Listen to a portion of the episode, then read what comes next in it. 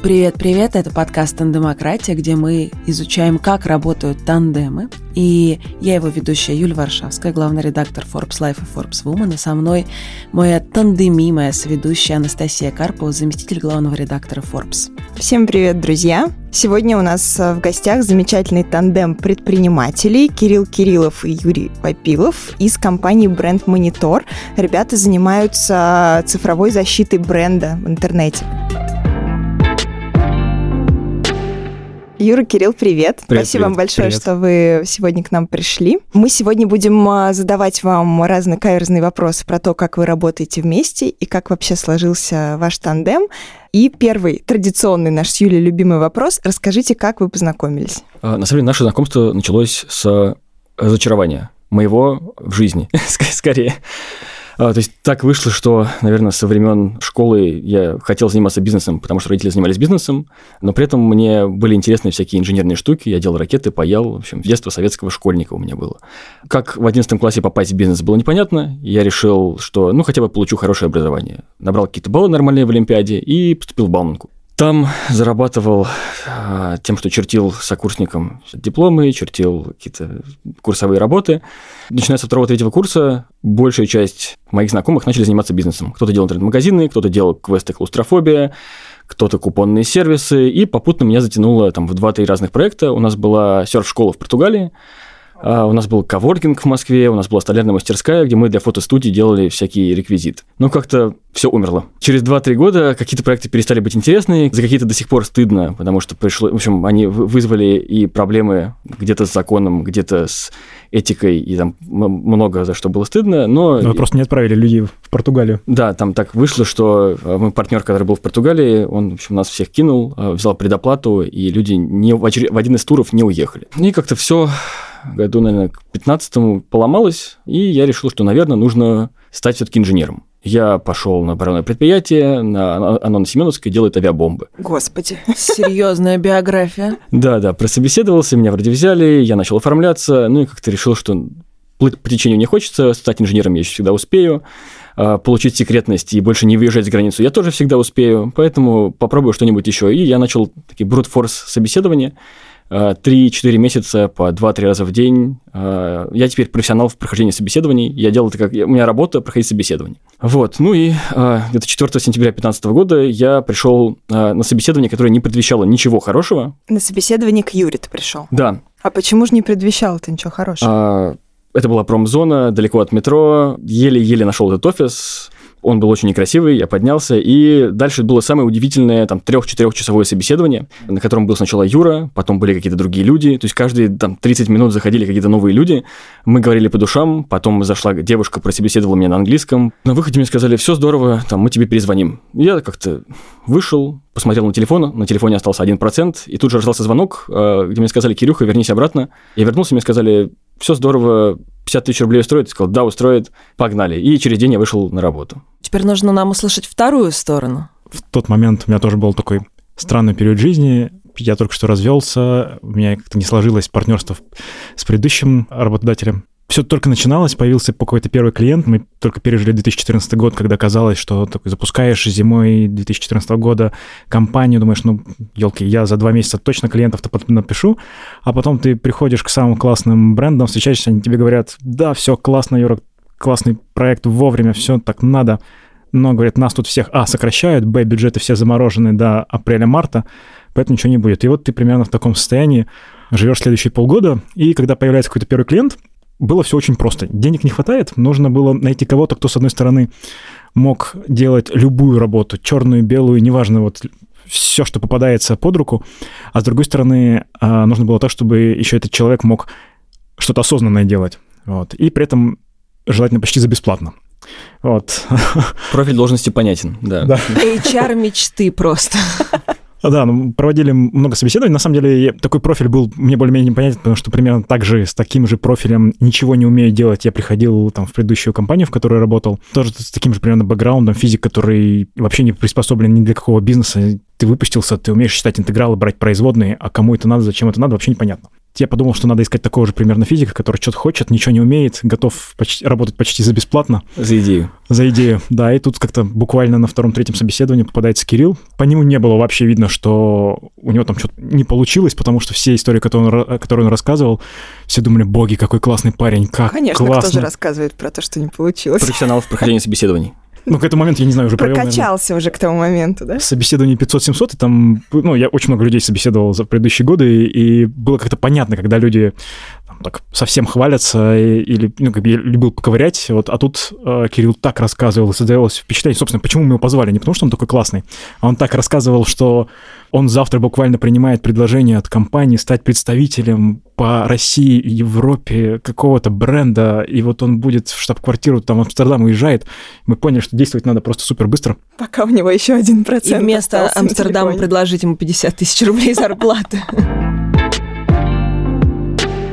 Судя по тому, что вы оба говорите, у вас э, был к тому моменту, когда вы встретились, кризис доверия к людям, с которыми вы можете работать. Что происходило дальше в ваших рабочих взаимоотношениях или дружеских, э, партнерских, что вам помогло начать доверять друг другу? Ведь без этого невозможно построить бизнес. Мне кажется, да, в первую очередь у меня был кризис доверия к себе, к своим возможностям. Когда я пришел, мы работали и делали все подряд. То есть от а, принимания звонков нарушителей до общения с нарушителями, до общения с клиентами, составления отчетов. То есть в компании было три человека, и делали мы все подряд. И первые, наверное, полгода я вообще не поднимал головы, и даже у меня не было времени подумать о каких-то взаимоотношениях друг с другом, пар- партнерских отношениях и так далее. То есть Юра как-то транслировал идею, что нормально делай, нормально будет, и там где-то была такая вдалеке маячила идея, что, в общем, классно все сделаешь, там будет какое-то партнерство и так далее. Ну, то есть какая-то идея партнерства, она транслировалась. Но при этом я, наверное, даже всерьез это не воспринимал. А, Мне было интересно, я видел, что я могу помочь. Вот, поэтому первоначально я просто работал, не поднимая головы. Но у меня, правда, наверное, на тот момент был только кризис доверия, ну, скорее даже не кризис доверия с людьми, а есть такая уже история не случившихся партнерств. И, как я сейчас понимаю, это, наверное, ну, как бы достаточно положительный опыт, потому что это все равно попытка каких-то партнерств, ты выносишь что-то из этого. Мне кажется, это какое-то очень естественное стремление не жить в одиночку, а ну, какие-то отношения развивать. И здесь Кирилл мне казался более безопасным таким партнером, потому что с одной стороны, парень и бизнесовые отношения, они гораздо более, что ли, понятные, прозрачные. Понятно, что с ними делать, понятно, по каким принципам они могут развиваться, что влияет в плюс, что влияет в минус. Вот. Ну, они такие более рациональные, наверное. Расскажите, как Кирилл из наемного сотрудника превратился в кофаундер компании? Ведь в какой-то момент он стал сооснователем. Притом, вроде бы, как договорились мы про это довольно давно, оформили все это в 2020 году. Это случилось где-то в сентябре-августе Ого. 2020 года, то есть да, совсем, совсем не скоро. Все началось году в 16 когда я приехал с отдыха, и мы с Юрой как-то поговорили, чем бы хотелось заняться, и выяснилось, что каждый из нас хотел прыгнуть с парашютом довольно давно. И недолго дожидаясь, в эти же выходные мы поехали сразу проходить курс обучения прыжков с парашютом самостоятельных. То есть это IFF-программа. Нет, чтобы прыгнуть в тандеме, как нормальные люди, мы сразу пошли учиться делать это самостоятельно. Это во многом повлияло на ну, какое-то со- создание доверия в будущем. Близость к смерти, полеты в самолете с скрытой дверью, неизвестность, раскроется парашют или нет. Ну, то есть это достаточно так смешно звучит, но у этого очень много какого-то такого экзистенциального страха, и в этот момент, мне кажется, ну, формируется какое-то доверие, и вот там заметно, когда люди те, которые друг другу не подходят, они не могут вот находиться в состоянии такого стресса рядом. Мы много кого а, приглашали прыгать с парашютом, и у нас были целиком корпоративы. День рождения компании 17 года, когда вся компания, тогда человек из 18, а, выпрыгнула из самолета. По- Почти что из одного самолета.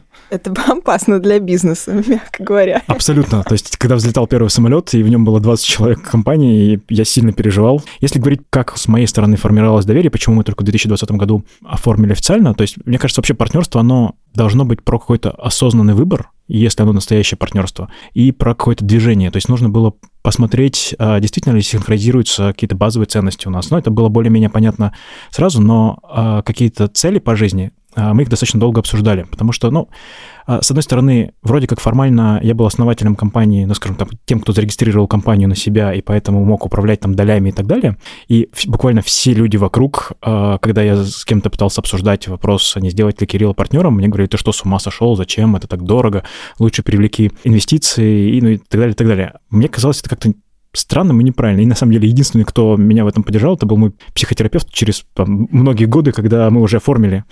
И я поделился, и мне говорят, да, классно, это вообще хороший шаг, он и для компании полезен и так далее.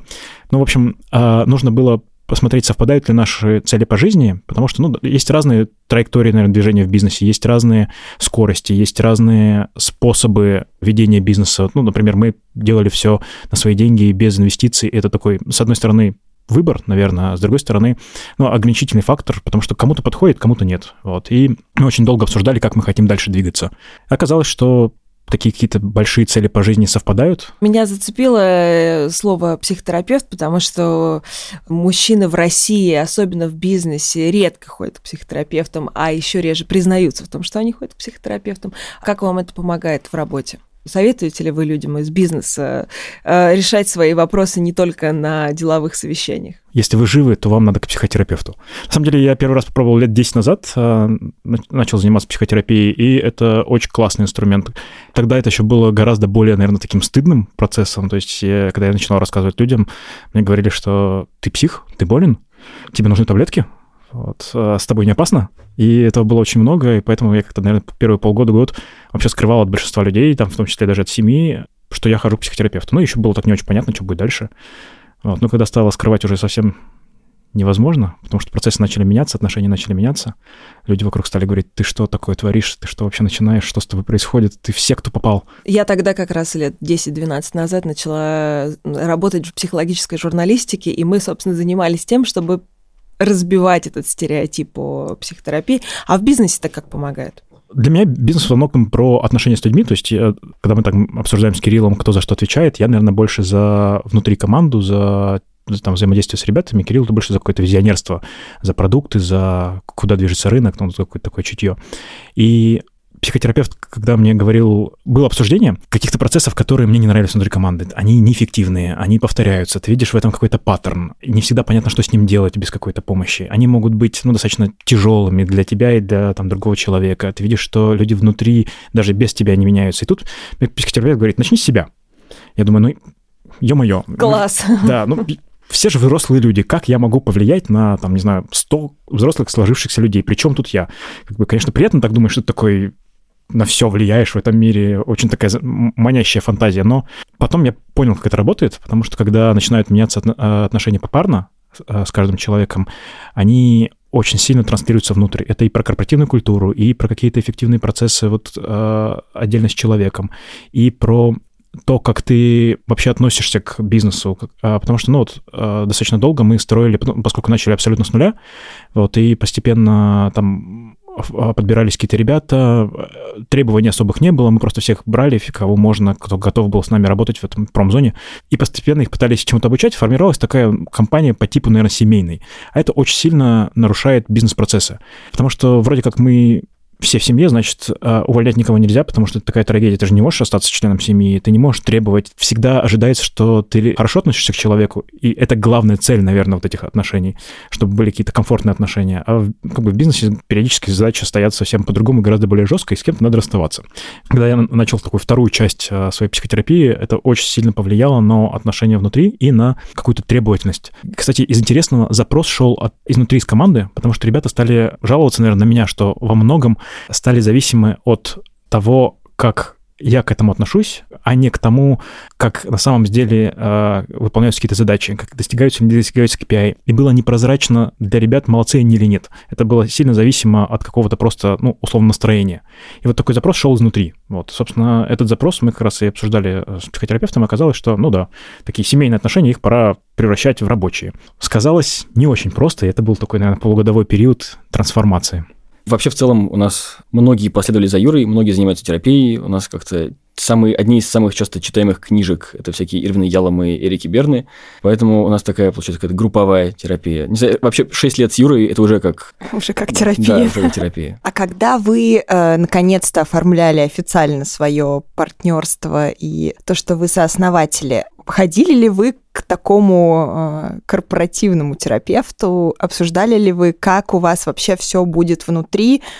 происходить? Или это было на каком-то понятийном уровне, и вы обсудили это без вмешательства третьих лиц между собой? На самом деле, то, на каких это будет условиях, э, мы решили вот здесь вот недалеко в кафе, рядом с этой студией. Мы торганулись э, за, за пять минут, после этого еще на следующий день обсудили и как-то решили э, условия, на которых это будет. Так совпало, что параллельно с этим у нас появился HR-консультант, которая помогала нам уже решать какие-то внутренние вопросы и проблемы. Я на самом деле очень долго обдумывал, как это вообще должно быть устроено с Кириллом, как вот а, распределить доли, потому что нет никаких, наверное, границ, не было никаких четких договоренностей, была там ну, един, единственная такая договоренность про то, что если вдруг когда-то мы выходим из бизнеса, то там делим примерно как-то, и у Кирилла будет какая-то в этом доля. Но при этом э, это не означало никакого а, настоящего долевого участия, никакого управления и так далее. И вот и был такой момент, когда мне хотелось понять, где тот баланс, какую часть я считаю справедливой как бы вот отдать, без каких-то дополнительных там инвестиций, в вливаний, покупки и так далее, а при этом, чтобы это было безопасно, наверное, для обоих, чтобы это и не демотивировало Кирилла, потому что, условно, если мы начинаем там с 5%, неинтересно. Я думаю, что мы бы в этот момент бы расстались. Но а там 50-60%, ну, 50% некомфортно мне, потому что хочется оставлять за собой какой-то... Контроль. Не то, что... Это даже не про контроль. Это не про контроль, не про цифры, это больше про... Ну, я же один начал, у меня тогда был такой сложный период, не, не было никого, и хочется, чтобы это вот как-то хранилось в истории. Кажется, что получилось честно. После того, как мы поторговались, вот тогда стало честно, да. А были ли за эти годы ситуации, которые по уровню э, стресса можно приравнять к прыжку с парашюта? Но я имею в виду, что все-таки у вас и специфика работы такая, что наверняка у вас были суперкризисные ситуации и с какими-то внешними тоже агрессорами. Расскажите, как вы это переживали все? На самом деле, кризисы случались чуть ли не каждый год бизнес начался в такое время э, довольно тяжелое для всего бизнеса в России. И во время прыжков с парашютом мы скорее отдыхали. Ну да. То есть, на самом деле, прыжки с парашютом, они стрессовые буквально первые пять раз. Вот, случилось довольно много ситуаций, нам, нам закрывали офис, приходилось работать из дома, то есть не хватало денег, каждый месяц не было понятно, хватит ли денег на зарплаты. Это все довольно сильно выматывало, в, в первую очередь, Юру, наверное. Были моменты, был действительно кассовый разрыв, когда бизнес начал достаточно быстро расти, не было внутренне простроенных структур финансовых, и мы скорее интуитивно пытались как-то управлять, и когда, не знаю, клиентов 5-10 и платежей 5-10, все как-то в голове сходится, ты спокойно держишь все даты, все числа, а потом наступает момент, который ты на самом деле не замечаешь, когда вся эта структура рушится, и ты примерно на полгода опаздываешь с контролем. Вот, и как бы долги накапливаются, ты уже понимаешь, что ты давно ничем не управляешь. И да, был момент, когда у нас был такой настоящий кассовый разрыв, когда мы не очень понимали, как действовать, чтобы прям не обанкротиться. Это было, наверное, пару лет назад. И там, с учетом всех этих банкротств, нам грозило разные истории с налоговой, вот, ну, потому что задолжать государству – это не самая правильная история, да. А еще плюс наш э, тип бизнеса, он, у нас же нет никаких Э, материальных активов, и поэтому нигде закредитоваться, нигде а, каких-то денег привлечь ну, практически было невозможно, тем более в ситуации, когда кассовый разрыв. Вот, и это была супер стрессовая штука. Но на самом деле, если возвращаться к тандему. Мне кажется, звучит так все гладко, но у меня было очень много периодов, когда я думал, блин, ну все, пора расставаться. Вот, ну потому что, ну come on. Периодически э, возникало ощущение, что оно как-то ну, то ли, то ли не складывается, то ли э, желание заниматься какими-то совершенно разными направлениями в бизнесе. То есть пока а, продукт очень сильно трансформировался, и вот видение Кирилла рынка продуктом, оно было совсем другим, и в какие-то моменты было такое ощущение, что я хочу в одну сторону, Кирилл хочет в другую сторону. И это как вот два таких двигателя, которые тянут в разные стороны. С одной стороны, было понятно, что классно, что два двигателя, потому что хоть куда-нибудь тянут. Но в какие-то моменты мы просто кидались в совершенно разные стороны, и я думал, ну, похоже, оно начинает как бы разделяться, и тут надо, наверное, расставаться, потому что вот надо двигаться сюда. Но, слава богу, оно выжило, потому что то вот видение, которое было, а, а у Кирилла, и то, как он трансформировал своим видением то, куда я хотел двигаться, это очень круто. А как вы решаете какие-то очень сложные, острые ситуации, когда вы друг с другом не согласны? Как вы договариваетесь? На самом деле, тут э, меня удивляет способность Юры э, всегда сначала сказать «нет», Э, всегда сначала втащить, а потом э, через какое-то время мы можем э, там, встретиться и там еще раз это обсудить и к чему-то даже прийти. То есть не всегда, наверное, это первая реакция бывает, хотя она часто совпадает с тем, что оказывается потом, вот, но она бывает такой довольно эмоциональной иногда. Ну, мне нравится состояние, когда легально в отношениях злиться и быть несогласными, и это как-то сохранять какую-то такую границу, что ли, себя. И с Кириллом это а, получается, ну, то есть мы можем поругаться, что-нибудь сильно не поделить, вот, или иметь совершенно противоположные точки зрения, и это может быть не очень в хорошей форме. Бывает, сижу, а. у меня трясутся руки, вот от злости. Вспоминаем прошлую неделю. Ну, давайте расскажите, что было. Ничего такого, что могло бы в корне поменять какое-то направление компании, оно не происходит. Вопросы, они все больше о каком-то таком бытовом, такой day-to-day истории. Я знаю, что меня часто злит, за что я себя останавливаю. У нас настолько синхронизированы какие-то мысли с Кириллом, что когда они начинают расходиться, это вызывает какую-то такую прям злость. Ты думаешь, да блин, ну пойми ты это уже. Я этим не знаю, как понял еще 10 лет назад, ну ты давай. В эти моменты я знаю, когда я это говорю, что ты будешь так реагировать. Так это уже психическая группа началась. А есть ли у вас внутри вашего тандема борьба за лидерство? Да, есть очень много борьбы, мне кажется, за лидерство. И вот для меня это был опасный момент сделать Кирилла партнером, официально это объявить, э, означало для меня, ну, то есть потерять какую-то большую долю, ну, наверное, власти и внимания в компании. Это было забавно, потому что когда мы это сделали, люди из нее часто спрашивали, говорят, а как, говорит, вообще у вас делится? То вы же, говорит, два главных человека. Я думаю, как это два главных? Я главный. Я же главный. Я главный. И этого никто не видел извне, вот, и поэтому, в принципе, на самом деле, когда мы формализовали отношения, оказалось, что люди стали понимать а, вот эту какую-то иерархию среди нас, вот, они начали нас разделять как-то. Э, это, наоборот, помогло мне вернуть какую-то часть контроля, потому что когда есть два, и оно все общее, вот здесь не было понятно, что из этого мое, что и Кирилла. И одна из важных вещей при вот таком разделении для меня была понять, какая часть из этого действительно моя, и начать ощущать вот какую-то часть бизнеса своей. Говорят, что самое э, большое испытание из всех э, это медные трубы. Вот когда ваш бизнес из э, конторы где-то, куда Кирилл не мог дойти даже от метро и зарплаты 50 тысяч рублей превратился в большой бизнес с серьезными цифрами, как это влияло на ваши взаимоотношения, на вашу работу? Вот здесь, наверное, не было никаких э, сложностей, потому что те цели, которые перед нами стоят, и то, как мы, наверное, оцениваем там размер своего бизнеса, ну, мне кажется, адекватно э, оцениваем, там еще есть очень много куда расти, и это пока не то, что вызывает какой-то трепет внутри, и то, что вызывает какую-то борьбу. То есть пока, ну да, в этом уже есть ценность, оно как-то более-менее закрепилось, но пока еще далеко от того, к чему мы идем. Мне кажется, пока вот эти медные трубы и проблемы, связанные с э, делением, возникнуть должны на каких-то больших оборотах, цифрах. Ну или вообще не должны возникнуть. Посмотрим. Как вас внутри воспринимают ваши сотрудники? Кто для них э, главный? Кто для них руководитель? В большинстве отделов Юра, в некоторых отделах, связанных с коммерческой составляющей, я. Но при этом там есть и Юра. Вот, на самом деле, это интересный вопрос, потому что мы только в 2020 году, у нас наконец-то пришел э, HR-директор, и мы начали простраивать структуры, структуру компании. Мы наконец-то ее нарисовали, и мы начали делить, кто же за какое направление отвечает, а, и на бумаге тоже. Выяснилось много интересных моментов. На самом деле, так оказалось, что за всю внутреннюю часть отвечает Юра во многом, а за всю часть там, внешнюю, связанную с внешним продуктом, развитием а, продукта и продажи отвечаю больше я. Вот. Но мне, мне кажется, все равно так исторически сложилось, и в целом Юра настолько активен, что для большей части людей э, Юра главный. Опросы показывают обратное. Опросы сотрудников? Ну да, то есть э, для меня это было удивлением, потому что мне казалось, что должно быть как-то очевидно. Ну как же, я же начал, совершенно очевидно, что я главный, но общий фон какой-то от ребят э, говорил о том, что они не понимают, кто за что из нас отвечает, кто главнее и так далее. И очень многие э, считали, что ну, как бы все сходится к Кириллу. А расскажите, пожалуйста, чем вы друг друга дополняете? Потому что мы с Настей большие эксперты в тандеми, и всегда очевидно, что сходятся два человека, которые, знаете, вот тут по интернету ходили эти картинки с пазлами, вы да, наверняка да, да. их видели, как они сходятся.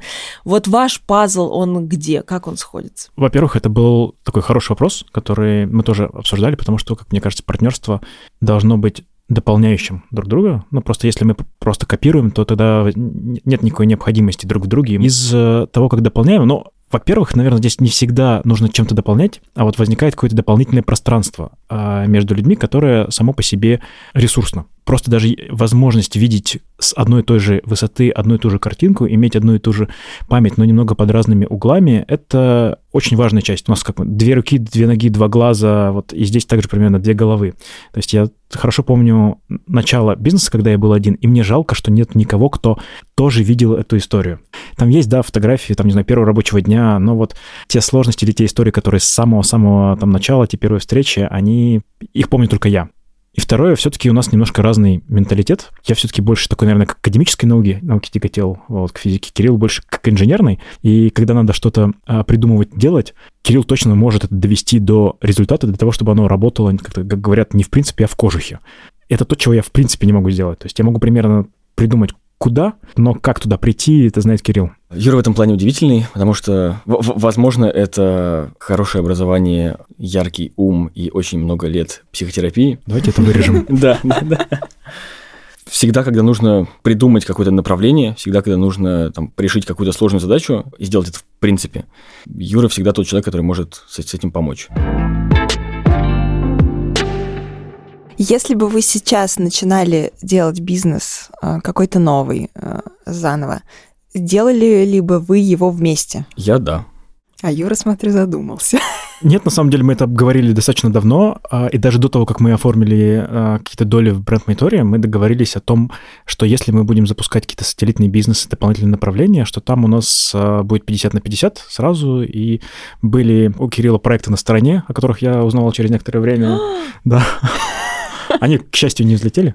Да, ну то есть мы достаточно давно, когда синхронизировали какие-то цели по жизни, что мы хотим построить максимально большой бизнес, потому что он дает максимально интересные задачи, двигаться как-то вместе параллельно. Кирилл, который, там, не знаю, строил ракеты еще, когда это было не модно, там, в пятом, в пятом десятом классе, и запускал их а, я очень надеюсь, что мы однажды доберемся до ракетостроения. А вы в жизни-то дружите? Я вот не помню, чтобы мы с тобой обсуждали это, но на самом деле для меня Юра, там, я вот не знаю, в первую или во вторую очередь, но прям друг мы проводим времени очень много, то есть там с 8 утра там, до 10 вечера почти каждый день, и в выходные там сложно 200 чем-то прыжков с парашютом совершить и не подружиться, просто невозможно.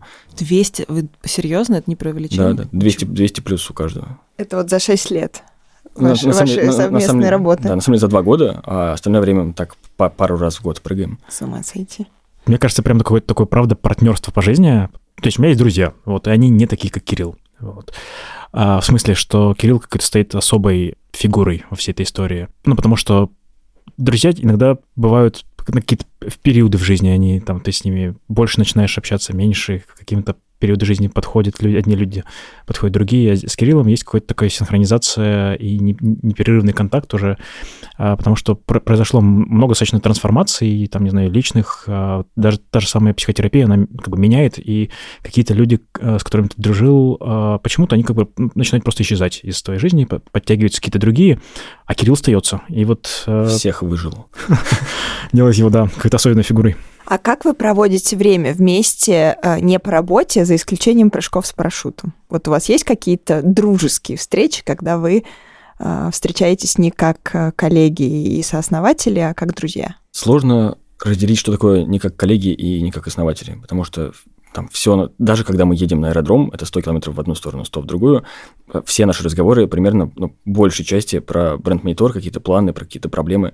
Поэтому мы, наверное, не делим вообще, что есть какая-то там личная жизнь, а, и нерабочая и рабочая. Это все такое единое пространство, интегрированное, и не, не разделяем, наверное. Ну, здесь, наверное, важно понять, что прыжки с парашютом единственное, что мы делаем вместе. Вот, наверное, такое самое агрессивное, самое опасное, но из последнего мы потихоньку движемся в сторону единого музыкального коллектива. Просто это разные способы какие-то интересные вещи по, по жизни проживать. Вот, то есть это могут быть совместные, совместные путешествия. Это не всегда про работу. Работа всегда идет, ну, это даже не работа, ну, то есть то, что мы делаем, поскольку оно захватывает какую-то большую часть, наверное, сознания, это интересно, это непрерывно крутится, да, мы это обсуждаем. Но это не так, что мы собираемся только, у нас адженда, мы по пять вопросов обсудили, допили кофе, рассчитались и ушли. Вообще не так. Ну, то есть иногда мы встречаемся, ради того, чтобы что-то обсуждать э, по работе, но не обсуждаем, потому что надоело. В чем секрет хорошего тандема? Вот вы за эти шесть лет что для себя поняли? Как своего человека найти в этом море других людей? На самом деле ответ на этот вопрос, как своего человека найти или как не потерять человека, который кажется твоим.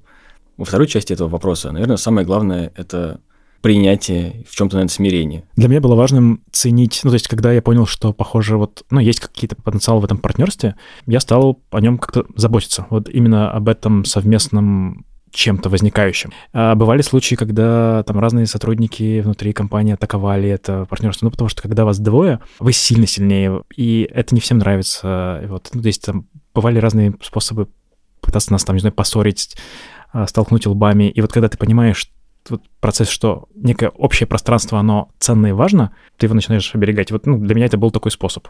И там есть разные инструменты, то психотерапия один из них, но вот ценить и оберегать это пространство, это, мне кажется, важно. Второй сезон мы завершили подкастом а, с Гором Нахапетяном, как раз мы говорили о том, как же вообще формируются и строятся тандемы. Гор э, занимается этим профессионально, как наукой. И вот Гор высказал нам такую интересную мысль о том, что не всегда тандем у человека — это про работу. Вот как вы считаете, ваш тандем каждого из вас все-таки у вас внутри компании или ваши тандеми, ваши люди, которые вас усиливают, все-таки где-то с другой стороны, где-то вне вашего тандема?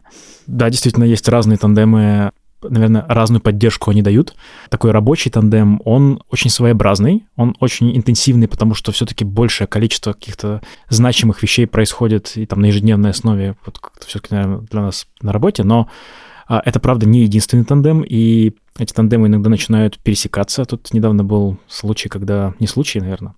Процесс, когда я понял, что я сильно ревную Кирилла, потому что был момент, когда мы там все свободное время проводили вместе, и там, не знаю, сначала в офисе, потом идешь ужинаешь, потом жили буквально окна в окна напротив друг друга. Это какой-то был прям 100% времени, и тут у Кирилла появляется личное время, в котором я ему не очень нужен, и при этом я ему не очень нужен. Вот, не то, что он как бы там не может его проводить со мной, а как бы не нужно. И, как, наверное, несколько месяцев я так ходил, грустил, злился, думал, куда себя пристроить вот в это свободное время. На самом деле, вот этот случай, наверное, единственный раз, когда внешний тандем как-то довольно сильно повлиял и на наши отношения тоже. Ну, повлиял негативно? На самом деле, такой интересный процесс. Мы начали в этом году ну, в чем-то разделяться. То есть у нас начали делиться зоны ответственности, у нас появилось какое-то время, которое мы проводим и раздельно. И это довольно непривычно, потому что там все последние 5-6 лет мы просто жили почти что вместе, реально смотрели друг другу в окна, ходили вместе на тренировки, вместе проводили досуг. Вот. И это, наверное, первый год, когда ну, появилось что-то внешнее, что начало оттягивать на себя там, часть этого внимания. И это нормально? Это круто. Я вам даже более того скажу, это хорошо. На этом мы перестаем вас мучить. Спасибо. Тандеми ты моя тандеми. Спасибо вам большое за классный рассказ. На самом деле очень интересно было вас э, слушать. Такой у нас коллективный сеанс психотерапии получился.